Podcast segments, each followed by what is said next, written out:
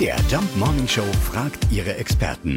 Fakt oder Fake? Ja, gemacht haben wir es bestimmt alle schon mal, aber geht das denn überhaupt? Nach dem Donner einfach die Sekunden bis zum Blitz zählen und schon wissen wir, wie weit das Gewitter noch entfernt ist. Robert Scholz vom Deutschen Wetterdienst, ja, ist diese Behauptung richtig? Das ist fast richtig. Nicht durch Zählen nach dem Donner, sondern durch Zählen nach dem Blitz kann man die Gewitterentfernung berechnen. Der Schall des Donners bewegt sich ungefähr mit Schallgeschwindigkeit fort und die beträgt etwa 333 Meter pro Sekunde. Also legt in drei Sekunden etwa ein Kilometer zurück. Wenn Sie einen Blitz zählen, dann zählen Sie die Zeit bis zum Donner. So lange braucht der Schall bis zum aktuellen Standort. Teilen Sie anschließend die Sekundenzahl zwischen Blitz und Donner durch drei und Sie erhalten die Entfernung in Kilometern. Also als grobe Näherung, ob ein Gewitter sich nähert oder abzieht, kann diese Methode sehr gut verwendet werden. Okay, also nicht nach dem Donner, sondern nach dem Blitz anfangen zu zählen, bis es donnert.